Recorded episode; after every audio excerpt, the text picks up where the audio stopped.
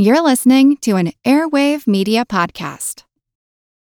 When you need mealtime inspiration, it's worth shopping Kroger, where you'll find over 30,000 mouth-watering choices that excite your inner foodie. And no matter what tasty choice you make, you'll enjoy our everyday low prices, plus extra ways to save, like digital coupons worth over $600 each week. You can also save up to $1 off per gallon at the pump with fuel points. More savings and more inspiring flavors make shopping Kroger worth it every time. Kroger, fresh for everyone. Fuel restrictions apply.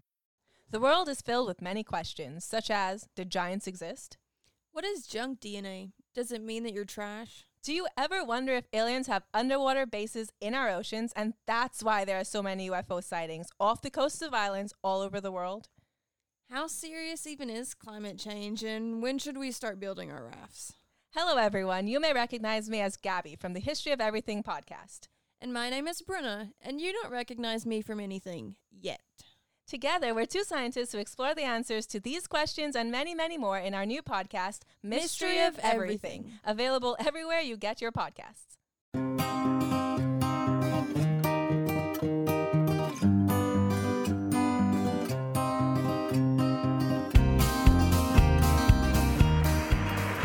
It's one small step for man, one giant leap for mankind. Sure, you remember the first person to step onto the moon, but do you remember the last one to stand on its dusty, cratered surface? No? Well, it was Apollo 17's commander Gene Cernan, and the year was 1972. Strolling on the moon one day in a merry, merry month of December. Now, May, May. When them But who would be the next person to walk on our natural satellite?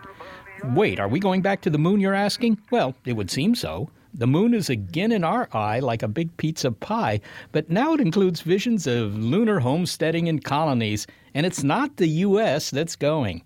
This time, the hardware is coming from China. That country already has two robots on the moon and more to come. And meanwhile, Europeans are partnering with Russia to assess settlement possibilities. In fact, the only developed country that doesn't seem to have our pockmarked satellite in its crosshairs is the U.S. I'm Seth Shostak. I'm Molly Bentley. Welcome to Big Picture Science, produced at the SETI Institute, where researchers investigate the nature and origin of life. On Big Picture Science, we step back to get the wide angle view on science and technology. And in this episode, well, it may not be a race this time, but the moon still has what it takes to galvanize national space agencies. It is the go to destination for the next generation of space programs. The motivations are scientific, utilitarian, but in the case of China, are they also strategic? And while it's one thing to go to the moon, it's another to stay in its bone dry environment. Yet there may be a way to coax a veritable faucet of H2O from its surface. And what about the ethical factors? Planetary protection regulations guard against biological contamination. But what about the byproducts of commercialization? Imagine the light of the moon tinged with the glow of neon hotel signs emanating from its craters. Can we stop it? It's the crater good. Ignition sequence starts. Six, five, four, three, two, one, zero. All engine running. Liftoff. We have a liftoff. I know, you're thinking, been there, done that. We long ago checked the moon off our list of planetary bodies to visit, and many American space enthusiasts have swung their gaze to Mars. But some countries still have an itch to go lunar. Indeed, the fact that Americans have been to the moon may be all the more incentive to go themselves. The China National Space Administration has two robots on the moon now. We'll find out what China is planning to send up next, and later in the show, we'll address speculation about the strange sound that Apollo 10 astronauts heard while orbiting the moon. Was it alien music? Well, not to give too much away, but let's just say we can put to rest the idea that the Chinese plans for going to the moon include a rendezvous with extraterrestrials. What are the ambitions of China's space agency? Their Chang'e 3 spacecraft and the Yutu rover are kicking up lunar dust as we speak. And China is thinking about being the first country to land a probe on the far side of the moon in 2018. James Oberg is a former NASA rocket scientist and a self identified space enthusiast. He addresses the Chinese motivation behind these scientific and technical feats and whether they include military goals, and if they will prompt the U.S. to revise its space ambitions. I mean, doesn't watching the Yutu rover on the moon make us just a little nostalgic? They got one lander and a rover that came off of that, not quite the size of a golf cart, but a substantial size and it's a very respectable achievement for their first time out. They were disappointed that it, it jammed, the wheels jammed after a couple of weeks on the moon, but all in all, for a first time out of the gate, an amazingly high level of technology. Okay, and it also means, of course, since you can't use a parachute to any great effect on the airless moon, uh, they they've got to have some sort of soft landing technique. To me, that sounds like they got to have special rockets or something. I mean, how do you, how do you land something on the moon these days? Landing on the moon is a challenge of rocket power and guidance. As you slow yourself down, no air drag, no parachutes, no no gliding. You have to reach a zero altitude and a zero speed at the same time, and doing it both at the same time is is the only way to succeed. They did it on their first attempt, and no one else has ever done it on their first attempt. It sounds like uh, there's no lack of competence there, at least. The Chinese space engineers through case after case, have shown coming out of the gate with new technologies, a new rendezvous, new spacewalks from from their spacecraft, have uh, clearly studied Western experience, Soviet experience, Russian experience, and taken full advantage of it. I wish we studied our own past and our own lessons as thoroughly as they clearly have maybe you could give me a little bit more detail on, on the things that are on the moon that uh, have the uh, Chinese flag on them. They're the Chang 1, Chang 2, Chang 3, and now the Yutu rover. Uh, what are these guys doing other than making pictures? There are two probes are sent to orbit the moon and photograph the surface. They are both finished. Actually, one of them headed off for interplanetary space when it was done on the moon. There is one lander on the moon, the carrier, the platform that brought it down to the surface, lowered a ramp, and this little moon jeep trundled off. They call it Lunar Rabbit uh, from from Chinese mythology. It went uh, a few hundred meters. It did have a problem with its uh, transmission and stopped, but it is still functioning, even though it's been surviving through the very cold lunar night and the warm up and the very hot day. The probe is actually still sending very high quality photographs. More than that, measuring the environment of the surface and measuring the environment underneath it, sounding it with uh, with radar down several hundred meters into the lunar dirt, seeing different layers that were put down over billions of years by eruptions and, and impacts and other kinds of lunar geology. So it's a very uh, sophisticated uh, and productive probe for a first time. Okay, putting something on the moon, that, that that's obviously admirable uh, getting something back off the moon. It's the return ticket that's always the expensive one, it seems, when you talk about space. They haven't done that, and yet they are talking about a sample return from the moon, are they not? One of the next steps, they say, will be a sample return, but that requires a bigger lander with a rocket to head back toward the Earth. It requires a, a collection mechanism. The Russians use drills and they use robot arms uh, to get several small samples back. The Chinese appear to want to one up the Russians by doing it perhaps on the backside of the moon, uh, on areas of the moon that uh, no one's ever been to. No astronauts and certainly no Soviet rovers and robots were there. It might have geology somewhat different than the front side. And of course, it would be a greater challenge. You'd need a relay satellite to stay in touch with it. But if it succeeds, it would be something that the Chinese could particularly point to. No one else has ever done they're probably tired of being accused of simply retreading the space race in the 60s. To a large degree, people have sort of sniffed at their program as doing nothing that the U.S. and the Russians hadn't already done generations ago. Well, they're at the point now of starting to do new stuff, stuff that no one else in the world has gotten around to. And it's definitely going to get the world's attention, and that's their purpose. Well, I, I think it's a common reaction to anything involving China and high tech or scientific accomplishment to tie it into questions of national security. Are, are there military benefits for China, you know, making this effort to get to the moon? The moon, perhaps less so, but the ability to go to the moon has uh, significant military potential. Not potential, but uh, implications. Because the technology required to operate in deep space like that, long distances, long durations, you can use that for other spacecraft that you would be using closer to Earth for defense related missions. And as we discovered during the space race, during the moon race, it's not just a matter of the prize is not just the moon rocks you bring back. The prize is the the world renown that your technology uh, either acquires or, in our case, reacquires after having lost it to the Soviet Union for several years. And that kind of renown, that kind of respect, has profound diplomatic and military and commercial uh, and scientific implications that rebounded tremendously to the advantage of the United States. The Chinese have studied that. They've studied our program and our results of our program, the benefits from it, the mistakes we made, uh, far better, I think, than our own people ever have. And they've concluded that they're playing on that stage and they're leading in particular areas of that stage is going to be of tremendous importance to their country in the future. Well, uh, I, I kind of wonder whether this will have then some effect on the U.S. space program because we're not planning to go back to the moon, at least no plans I've heard of. NASA has talked about going to Mars, maybe put humans on the red planet by 2030. But if the Chinese are successful in their moon program, uh, could that be a springboard, as it were, for you know Congress getting more interested in the U.S. going back to the moon? We're looking back at the space race of when uh, you and I were kids, and the idea was then that there was a goal, a ribbon at the end of one particular racetrack.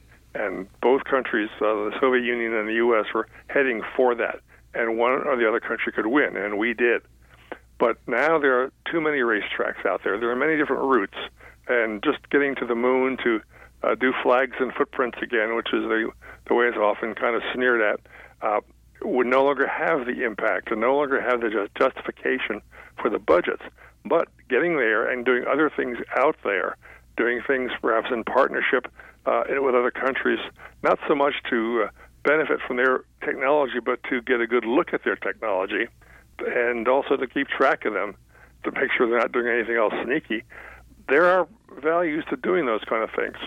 But as far as uh, dropping the flag at the Indy 500 and, and off we go on another race to a particular single goal, I don't see that ever happening again, or, or, or should it? Jim Oberg, thanks so very much for speaking with us. Thank you. James Oberg is a retired NASA rocket scientist. Well, it sounds as if there are many reasons that China wants to go to the moon, and national pride is clearly an important one. Of course, we Americans know something about that. But as James Oberg points out, you know, going to the moon is not necessarily a step into the solar system on the way to Mars, for example, and, and maybe going back to the moon for the U.S. is not something we should be doing. Well, speaking of the U.S., brings us to Apollo and to NASA's recently released audio of the exchange that Apollo 10 astronauts had while orbiting the moon. They heard what they described as, well, weird outer space type music.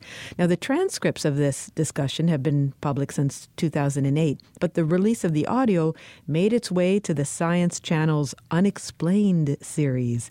And as you can imagine, conspiracy theories now abound.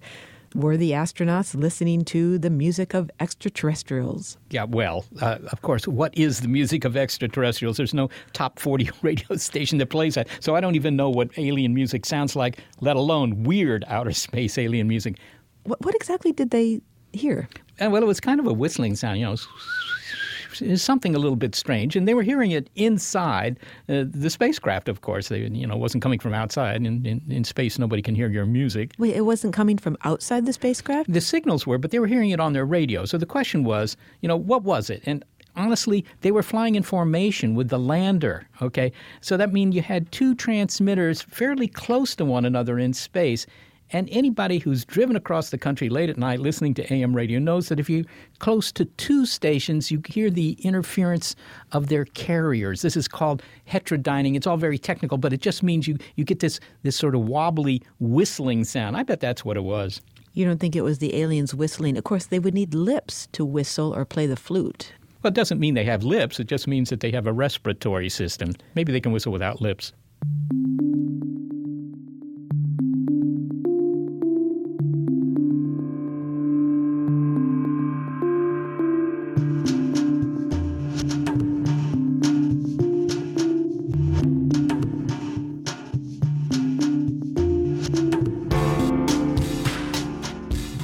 Coming up, imagine your great great great grandchildren taking panoramic selfies with the Earth in the background. They might just do that if the European Space Agency gets its way and builds a moon colony. A geologist provides a checklist of what they'd need to do it next. It's the Crater Good on Big Picture Science.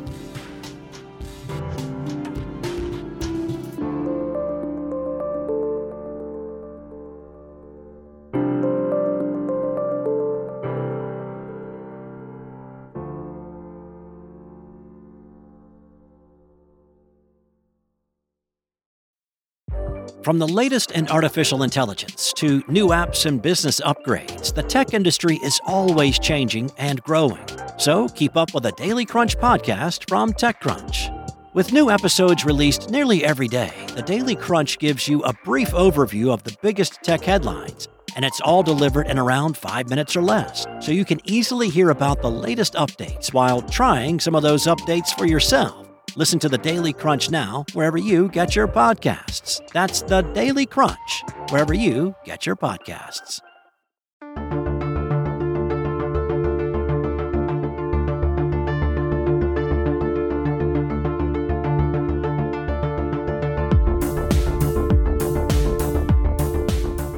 The Chinese may be the next ones to send hardware moonward, but meanwhile, other nations are thinking about sending people eventually.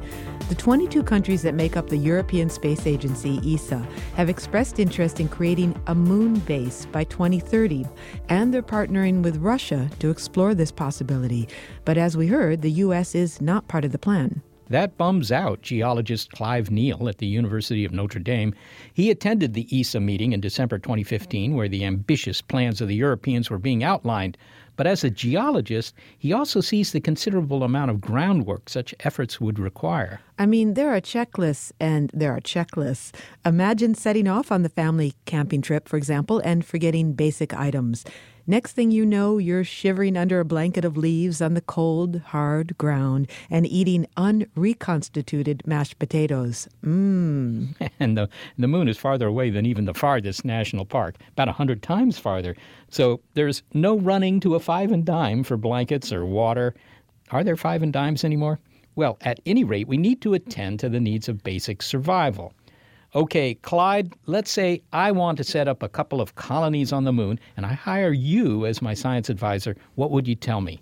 Well, Seth, the question I would ask you is how many people do you want to put up there? Because we need to understand oh, how much oxygen do you need per day? How much water do you need per day? How are we going to power the outpost? And all these things need to be calculated because if we take an Apollo example, we have to bring everything from this planet. But if we do something different, we can use resources that are available on the moon.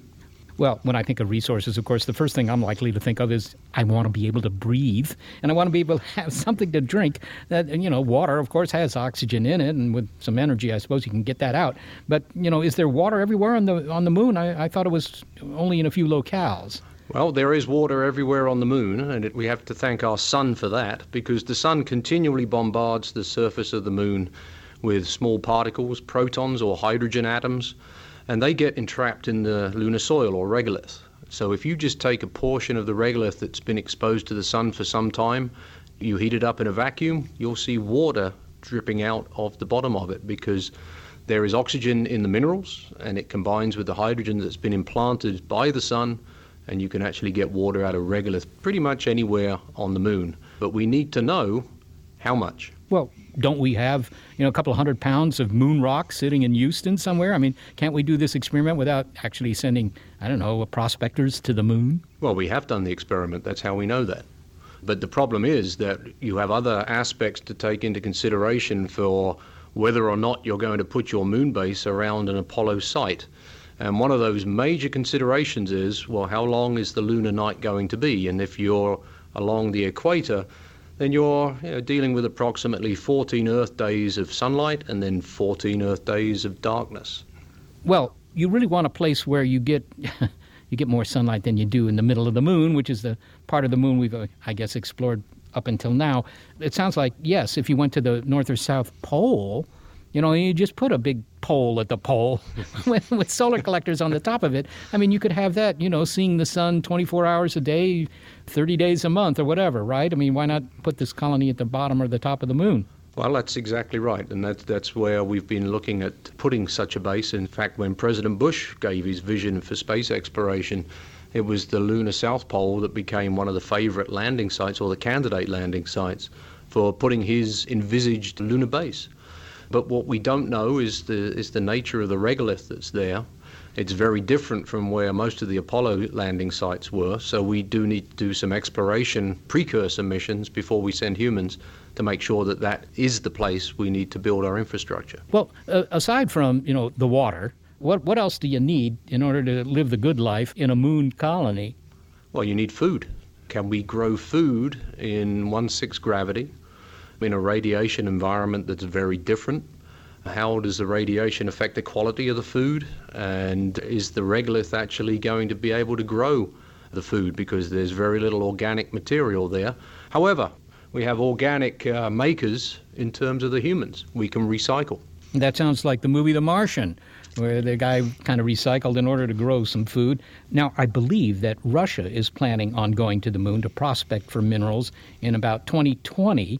Well, is that ahead of the plans that ESA has? Is that sooner than they're going to do anything, or is that, you know, does that come after ESA begins to send hardware lunar bound? Well, ESA is actually collaborating very closely with the Russians.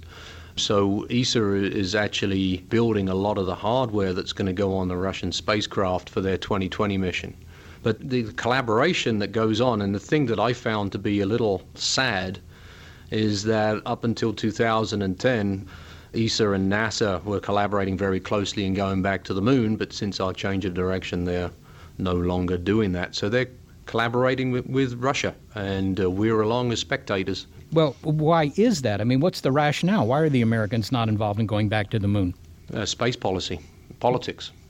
Politics. Mm-hmm. Uh, not recommendations from the science community. Mm, no, they were pretty much ignored. And it comes down to a budgetary thing, and the rationale was that we have a very finite NASA budget, and it could not develop a lander to actually land uh, on a surface that has a lot of gravity. And the moon, believe it or not, has enough gravity to make life interesting, even though it's one sixth of our own.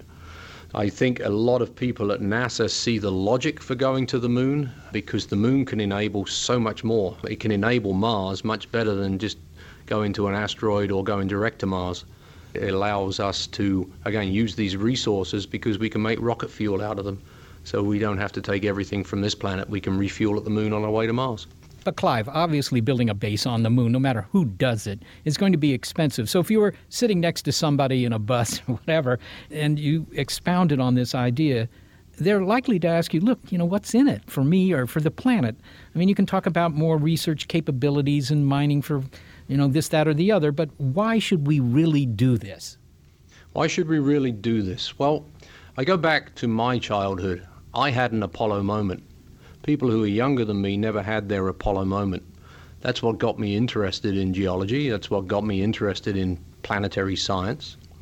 We see that we have achieved, we have sent humans walking on another planet. Now we're going to do the next step. We're going to achieve humans living and working successfully on another planet. You're inspiring the next generation and generations to come. And plus the fact you're, you're creating wealth for that planet, and not only wealth in terms of money, but in terms of technology that can help the population back on Earth. Well, finally, Clive, if uh, you know you got an email five years from now saying, "Hey, look, would you like to uh, be one of the first colonists on the moon?" Yes. okay. Well, you answered my question. you would go. Yeah, my wife probably have something to say about that. But, and I, I may not fit in the spacecraft, but there again. you definitely go. Well, I assume there are many people like you. Well, again, blazing a trail, being there. I mean, I've studied Apollo samples for almost 30 years. To actually go and see them in situ, that's how I would get my jollies right there. To be able to go out as a geologist and explore an alien terrain like that. I mean, I just I can't think of anything better than to do that and and to look back. And after talking to Jack Schmitt from Apollo 17, and, and he says, you know, looking back at Earth, you get the sense of just how small the Earth is. And it gives you that perspective. So when you come back, you start to, to treat it a little differently. Clive Neal, thank you so very much for speaking with us. Oh, it's been fantastic. Thank you very much for listening to me, and uh, I hope we get back to the moon. Clive Neal is a geologist at the University of Notre Dame. Well, as the song goes, everyone's gone to the moon, or just about everyone's planning to go to the moon. Clive Neal says he's in, but you've seen the Apollo era photos. The moon is a sterile, dry, black and white world. Maybe we can use the regolith to create water. Maybe we could build habitats and hunker down. But the viability of long term colonization requires more. It requires raw materials, such as metals and compounds for making concrete. And the question is is there anything akin to these resources on the moon? A new study on the chemical composition of the moon may provide some answers. I'm Ed Young. I'm a cosmochemist and a geochemist at UCLA. If there's a cooler title than cosmochemist in science, I'm not sure what it is. Ed Young and his team have studied the chemistry of the moon and compared it to that of the Earth. The results prompted, well, not a new theory so much as a new twist on an old theory about how the moon was formed. Now, the old theory is that it was created when a planetary sized body named Theia grazed the Earth and broke off a chunk of it. But Dr. Young says that such a glancing blow would leave the moon and the Earth with different chemical compositions, and that's just not the case. Theia was one of as many as 20 rogue bodies orbiting in the early solar system at the time our moon was formed. This place was like a bumper car ride at an amusement park, and collisions were common it was about 100 million years after the start of the solar system, which means it was about 4.5 billion years ago. And when did the solar system sort of get cleaned out? I mean, when when were you when was it safe to go back onto the surface, if you will? Yeah, well, we think actually we think the the moon forming impact at about 100 million years after the start of the solar system was perhaps one of the last big events in the solar system with regard to collisions. So about 4.5 billion years ago, the big smash, the big collide. That's right. We have evidence of what the moon is made of thanks to the Apollo mission. Uh, they brought back a couple of hundred pounds of rock, I think.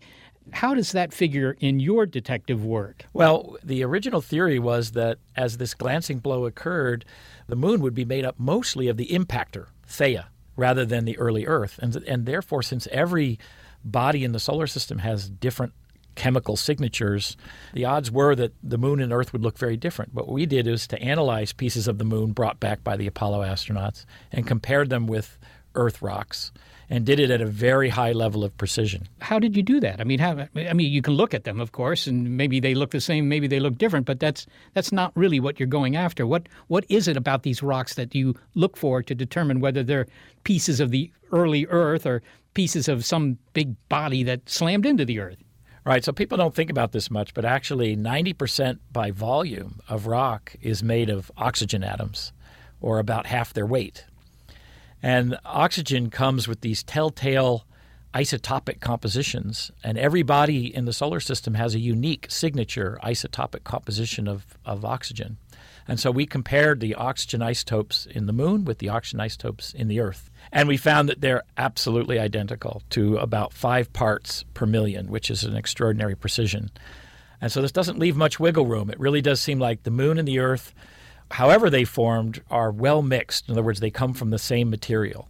Okay, but what you're saying by that is that we go to the moon, we pick up these rocks, we bring them back, we look at them, and they're just like rocks you'd find here on the Earth. So Consequently, the moon is made of former stuff from the Earth. But couldn't it have been that Theia was a body that was made out of the same sort of stuff as the Earth was, and it's actually Theia rock you're looking at on the moon? It's conceivable. So part of our study was to evaluate that possibility statistically. So what we did was to look at all manner of computer simulations of collisions between different bodies in the solar system, and the odds of two bodies being absolutely identical to this level of precision are very, very low. Well, let's fast forward then. You still buy into the collision scenario, I take it, that the early Earth had a smash up with somebody. But when you recreated the collision, you changed the parameters of that collision to make it, well, I guess, more violent. Why'd you do that? Well, it's the only way we can make the two bodies identical. What we really need is a collision that's so vigorous, so forceful, that the bodies become one big blob of molten rock. Imagine a, a blob of lava floating in space. And therefore, they were completely intermingled and well mixed. And then a piece of that blob spalls off to form the moon. So, this is a somewhat of a different view that you'd have a collision that was that violent. So, does that mean that this was a collision in which, I don't know, the two bodies were moving more rapidly with respect to one another, or, or did they just hit head on? How, how did you make it more violent? It's it's the head-on aspect of it, and also the size.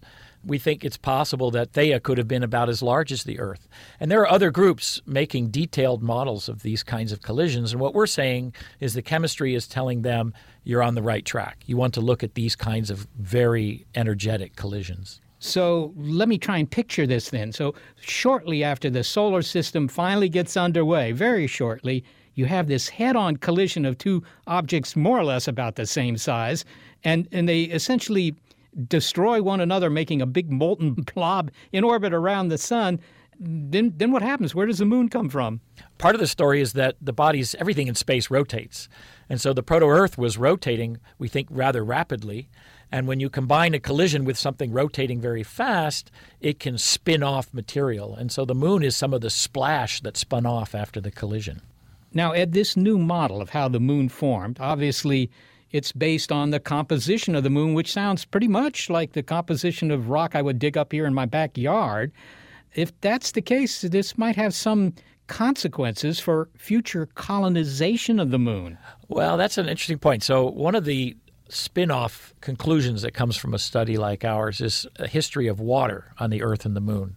So, a giant impact like the one that we're talking about would have been rather effective in eliminating water from both Theia and the Earth right after the collision. You can imagine the essentially steam coming off this ball of, of molten rock. And so that implies that the Earth acquired its water rather late. And if the moon has any water, it acquired that water late after the impact as well. What about raw materials? It sounds to me that if you can mine it on the Earth, you might be able to mine it on the moon, given that they're the same inventory of you know, elements or compounds or whatever else. Yeah, that's true. I mean, the, the, the surface of the moon is essentially the same rock as that that makes up the ocean basins, the floors of the oceans. This is a rock called basalt. So anything you can get from rocks like basalt here on Earth, you could get from rocks on the moon. Okay, well, that's encouraging, isn't it? I mean, it, I, I, maybe we can build cities on the moon in the future. Maybe, maybe, maybe. you don't sound convinced. Well, finally, Ed, I, I have to say you have one of the cooler titles in science.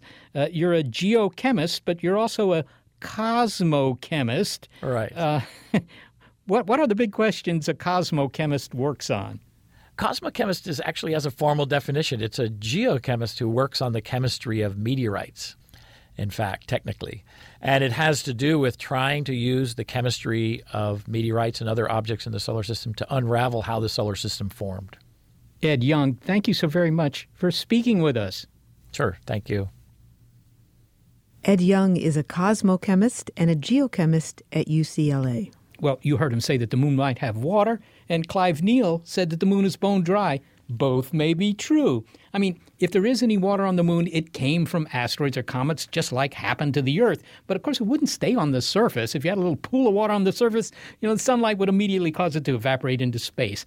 There is some ice at the poles, but if you're not living at the poles, that won't help you too much. If the moon has any substantial amounts of water, it's deep underground where it doesn't do you very much good. So Dr. Neal is correct that if we were to live on the moon, we'd have to make water out of the regolith. Yeah, either that or bring it with you, which is very expensive. So indeed, I mean, you know, you have hydrogen caused by the ultraviolet light hitting the moon. Of course, you have all that oxygen in the rock, so you just burn it and you get water.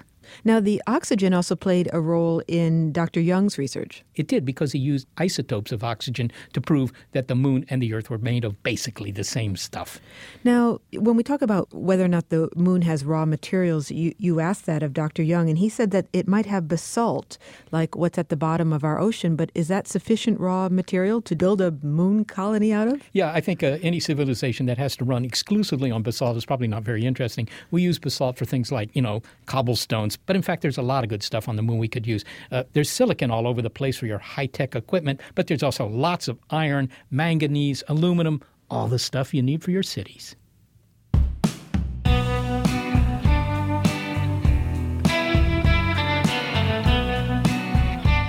Well, it sounds as though there's enough political will and even the raw materials to start printing those greetings from the moon vacation postcards. But ethically, is it the right thing to do? Protecting our moon from biological and commercial contamination next. It's the Crater Good on Big Picture Science.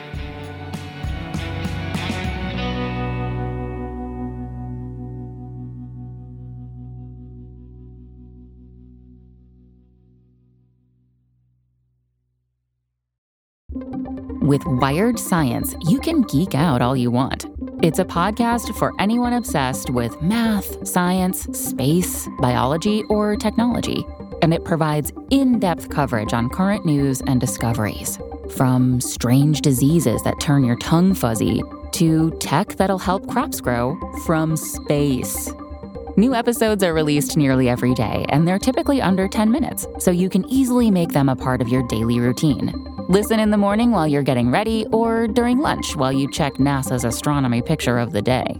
Check out Wired Science now, wherever you get your podcasts. That's Wired Science, wherever you get your podcasts.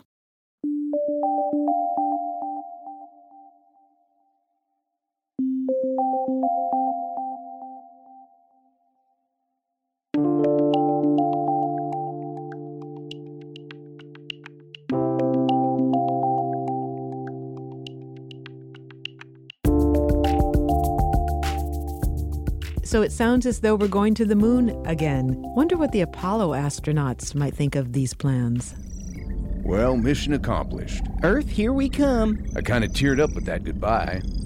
Not a good idea in a spacesuit, I admit. Well, you are the last man to step off the lunar surface. It's historic. Well, we spent 22 hours outside in the buggy. That's a record. And popping wheelies off the crater was fun too. We got more air than Neil and Buzz. Shh, Houston's listening. What are they gonna do? We're headed home. Come in. Come in, Apollo 17. I told you. Uh, we copy, Houston. Nice job, gentlemen. You performed the longest EVA in one mission. You gathered samples of lunar highland material. You made America proud. Thank you, sir. We're looking forward to coming home. To dinners you don't have to squeeze from tubes, to better options when nature calls. And Wayne Newton's 8 track drops at Christmas. We just need one more thing from you.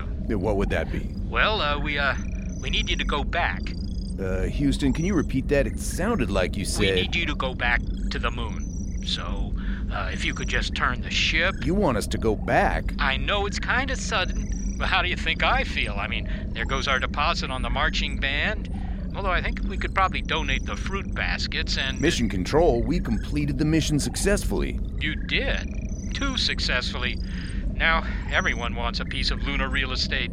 Our intelligence says that China is forming its own space administration. They've developed freeze dried Chow Fun. And the Europeans? They're designing couture spacesuits. What's the time frame for these missions? Hang on, I can't seem to read my own notes here. Wait a minute. Oh, 50 years, give or take. What? You're asking us to return to the moon and sit there so that we can stake a claim when the Chinese and Europeans arrive? I know, but Apollo has been too successful. Now it's gotten complicated. We should have gone with Plan A and filmed the whole thing on that Arizona soundstage. Anyway, the point is if we leave now, we're giving up the moon for good. You want us to stay on the moon for 50 years? With all due respect, sir, has mission lost its in mind? Sir? No, you don't need to stay for 50 years. I mean, that would be lunacy. and, and no, just until we launch Apollo 18. Apollo 18? But we're the final Apollo mission. Well, actually, we've had a parallel Apollo mission going as a backup. We launch next week, and America's presence on the moon will be uninterrupted. Willing to stay one more week to make history? Again? Well, I guess seven more days of turkey paste won't kill us. We'll go back to the moon. Oh, and uh, one more thing, Commander Cernan. Yes, sir. No more wheelies in the buggy, okay? Well, if all goes as the Chinese and the Europeans have proposed, if humans do colonize the moon, wheelies on its surface will be nothing compared to the environmental disturbances to come. Sending up spaceship after spaceship filled with construction materials, the erection of buildings, the eventual human habitation, and all the human habits that come with it. And if the commercial sector gets involved, Well, are you ready for billboards and neon vacancy signs in our satellite's craters? Well, luckily, there are international restrictions on how we treat our neighboring solar system bodies. Planetary protection guidelines that trace back to the UN Outer Space Treaty of 1967 and biological considerations that date all the way back to the Sputnik era. We wanted to be sure that our missions didn't contaminate the moon or bring possible contaminants from the moon back to Earth. Now, we think that the moon is sterile, but does that mean that anything goes there? No, says biologist Margaret Race, a senior scientist in the field of planetary protection at the SETI Institute. And while the 2030 timetable for the proposed colony seems like a long way off, consider this. The pioneers who drove covered wagons over miles and miles of harsh terrain would never have imagined that just a few dozen years later they would be able to cross the same wilderness in the comfort of a railroad sleeping car. In other words, a lot can change in just a couple dozen years, and now is the time we should be thinking about how we might protect the moon from future prospectors, scientific or commercial. The Outer Space Treaty actually thinks about forward contamination, what you might bring with you, hitchhikers that are terrestrial, and back contamination, what you might bring back if you have a round trip mission, because we don't want to bring anything to Earth that could become an invasive species or some sort of pest. How did the Apollo missions then protect themselves? The Apollo missions had actually quite a bit in the way of planetary protection, but mostly for the samples that were brought back. They actually used glove boxes. The astronauts themselves were in quarantine for almost a month. And tests were done from Apollo 11, the time that we first landed on the moon, through Apollo 14, asking the question could there be life up there and was there a problem with astronauts being infected by anything? After that number of missions and a lot of careful study, it was determined that no, there's no moon life up there. So planetary protection for the humans was no longer necessary after Apollo 14, but we still do maintain quarantine and containment for the materials that are brought back because you also don't want to contaminate the samples. I've seen those quarantine trailers that the astronauts had to sit in, and they're tiny. They're the size of maybe two VW bugs. Mm-hmm. They're actually an Airstream trailer that was uh, modified. Actually, considered that the astronauts found those roomy because the Apollo capsules were smaller. They finally got off into something twice the size. They thought, oh, I can stretch out here. Yeah. You say that this is an international agreement. Is it a legally binding agreement? Yes, it's legally binding, like many other things that are hard to see how they'd be enforceable. There's not a planetary protection police. There's often a joke about that. Um, there are over 100 signatories to the Outer Space Treaty. Planetary protection has many different facets, including no planting flags, no sovereignty on another body. Wait, no planting flags, but the Americans planted a flag, didn't they? Yes, we planted a flag, but we didn't claim sovereignty. We didn't say we own it. So when we went up there to the moon, it was for science exploration. Is China a signatory? China is definitely a signatory, as are the Russians. The Russians and the Americans were among the first to sign. Knowing what we know now about the moon and that we believe that there is no life on the moon, what would the concerns be with regard to planetary protection? In other words, how do you measure environmental impact now on the moon now that we've already done a reconnaissance about what might be living there? Okay. So a treaty is not a static thing. Revisions happen all the time to treaties and laws. Um, and so with planetary protection, we went from a very great concern about uh, whether there might be life on, on the moon to saying, well, we know there's not life on the moon, so now it is lower down in categories. So there are categories of real concern. Mars, of course, is one that's of great concern, and we take the strictest precautions when we go to a place like Mars. So on the moon right now, it is actually a category two two out of five. And the two says that you still have to apply to your planetary protection officer, whichever country you might be, before launch. And it's basically a plan from pre launch to the end of the mission that says where your spacecraft will be and what will be the end impact of it. So, Margaret, the, the Chinese are on the moon now. They have um, a lander and a rover, and they plan to send more in the next couple of years.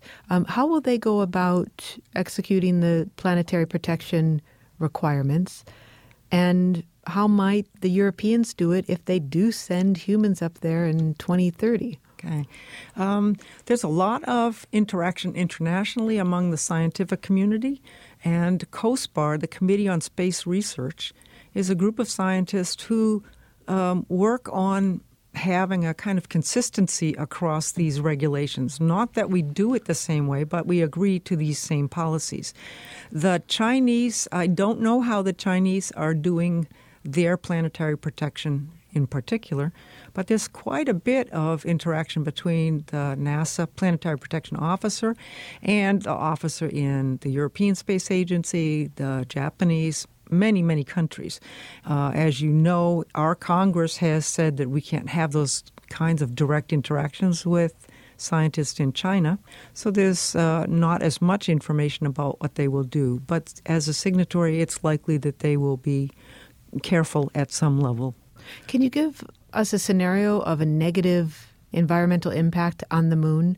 It sounds as though biology is out of the picture now. So what else could go wrong in terms of planetary protection? It's not all necessarily going wrong. So, for instance, when the Google Lunar X Prize was going to the moon, there was concern about whether or not it would be okay for a commercial group to go up and take samples off of or go interfere with a human heritage site. Think of that footprint on the moon. Okay, is a footprint something that's important? Well, it is to us, but that's got nothing to do with forward contamination. So there's more than just the science that we're protecting. So they actually looked at all of those things, and NASA and agencies keep track of a lot of the things that they do up there. They have information on where the rover might be. They even know what was jettisoned before they took off to return to the Earth. So, for instance, on the moon, there are pieces of hardware that have been up there in moon conditions, weathering away for 40 plus years. Scientists would love to know how the materials have done. And so, scientifically, you might want to break, back, break off a piece and bring it back for science. Knowing where it is would be important. Turns out that before they launched back, there were a lot of biological materials left in plastic bags up there. Diapers, astronauts' diapers, and waste materials, for instance. And so it would be very interesting to go up there and find out, to sample them, and to find out whether things have continued to live inside those plastic bags. So there's there's scientific reasons you might want to know those things, and they don't have to do with life on the moon, except for the materials we brought with us. But, Margaret, wouldn't the act of depositing plastic bags filled with the astronauts' diapers be considered forward contamination? Biological contamination? It possibly was. And again, when we went to the moon with the Apollo program, there were different laws, a different understanding about microbes, and uh, a different indication of the kinds of technology that you might use sampling things up there. So you want really thick plastic, perhaps? I don't know. It would be interesting to find out what's up there. Well, what if we succeed in growing life on the moon? If we are able to extract water from the regolith and then plant plants. Chances are it won't be on the surface of the moon. It would be inside of some sort of artificial habitat or greenhouse, if you will. And is that a loophole in the planetary protection requirements? Oh, no, not at all. Consider it like um, requirements for not doing water pollution. When we send a submarine down, there's ways that we can make sure that it is minimally contaminating. So it's the same thing. You couldn't grow plants and other things on the surface of the moon anyway. The environment is not conducive to that. So if we want to grow things, if we want to use the ices that might be up there, we'll have to bring them indoors, and those are artificial habitats, artificial life support systems. Do you see this as dividing the considerations for planetary protection dividing into two categories at least. One is the scientific considerations because there are scientific questions, and the other are almost ethical questions about, as you said, you know, not disturbing a, a heritage site, but also this idea that, you know, maybe we want to keep the bodies in the solar system pristine. That's interesting. If you want to keep them pristine, don't launch into space because anytime we go anyplace, there will be contamination from Earth. It's impossible or near impossible to totally sterilize something. Practically, there will be things on a spacecraft when it goes. When you asked um, that there might be more consideration than science exploration and you went for the other uh, Ethical. ethical. I thought you were going to say exploitation or uses. It turns out that the Outer Space Treaty is written to provide for exploration and use for the peaceful benefits of humankind. What we're facing now is the question of what happens when someone wants to go up and put up a space hotel So or commercialization. commercialize things. Right now, the Outer Space Treaty has not written any of the framework or the regulations for exploitation or use of outer space resources. We haven't done any uses beyond low Earth or geostationary orbit. So when we look at the moon, or we look at Mars, or comets, or Europa, or any other body out there, we have to say, what is it we want? And that's where some of the ethical questions start to come up. What would it mean if, for instance, people went and put up a big advertising sign in the middle of a crater on the moon that we could see from down here? That doesn't seem like a right thing to do, but scientifically at this point we know that that's not a scientific problem. But there's something that says you don't go and deface the Grand Canyon or you don't break off pieces of the pyramids and bring them home in your suitcase. So there, there's more to it than just the science or even the commercial uses and the peaceful uses and exploitation, if you will, of resources for humankind. Margaret Race, thank you so much for speaking with us. Sure, thank you. It's been my pleasure. Margaret Race is a biologist and senior scientist in planetary protection at the SETI Institute. Well, what we've heard in the show, the moon, it's still making a siren call to Earthlings, if not to the U.S., at least to the Chinese, the Europeans, and the Russians. But the goals today are ostensibly different more science, even habitation. However, as James Oberg points out, space still has geopolitical overtones, and those remain big drivers. And Margaret Race notes that we're in a whole new ballgame in a sense. Today, the ethical implications extend beyond just biological contamination, but to the aesthetics of colonization. It's no longer the Wild West.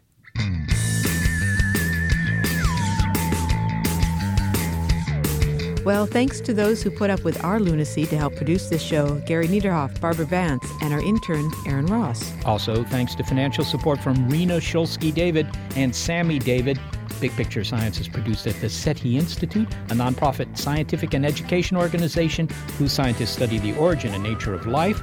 And a big thanks also to our listeners. Your ears have been attuned to the greater good. If you'd like to moon over more Big Picture Science episodes, well, you'll find them in our archive at bigpicturescience.org. If you're a podcast listener, but you prefer listening to over the air radio because, well, there's some chance that the signal might reach you by bouncing off the moon, check out the listing on our website of radio stations that carry the program. And if your local station is not on that list, consider letting them know you like this show. Oh, and if you listen by using iTunes, we invite you to leave a review about Big Picture Science on our iTunes page. And to reach us directly with your comments, well, just throw in some faint praise and email it all to bigpicturescience at SETI.org.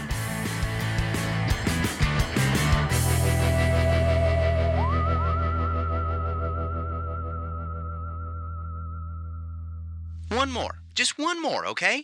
Okay, you can do one more wheelie in the buggy, but that's all. The world is constantly changing and transforming. Cut through some of the noise with What's New with Wired, a podcast that goes in depth on the latest news and technology and culture. Their award winning journalism will help you make sense of what's happening in the world. Listen to What's New with Wired wherever you get your podcasts. That's What's New with Wired wherever you get your podcasts.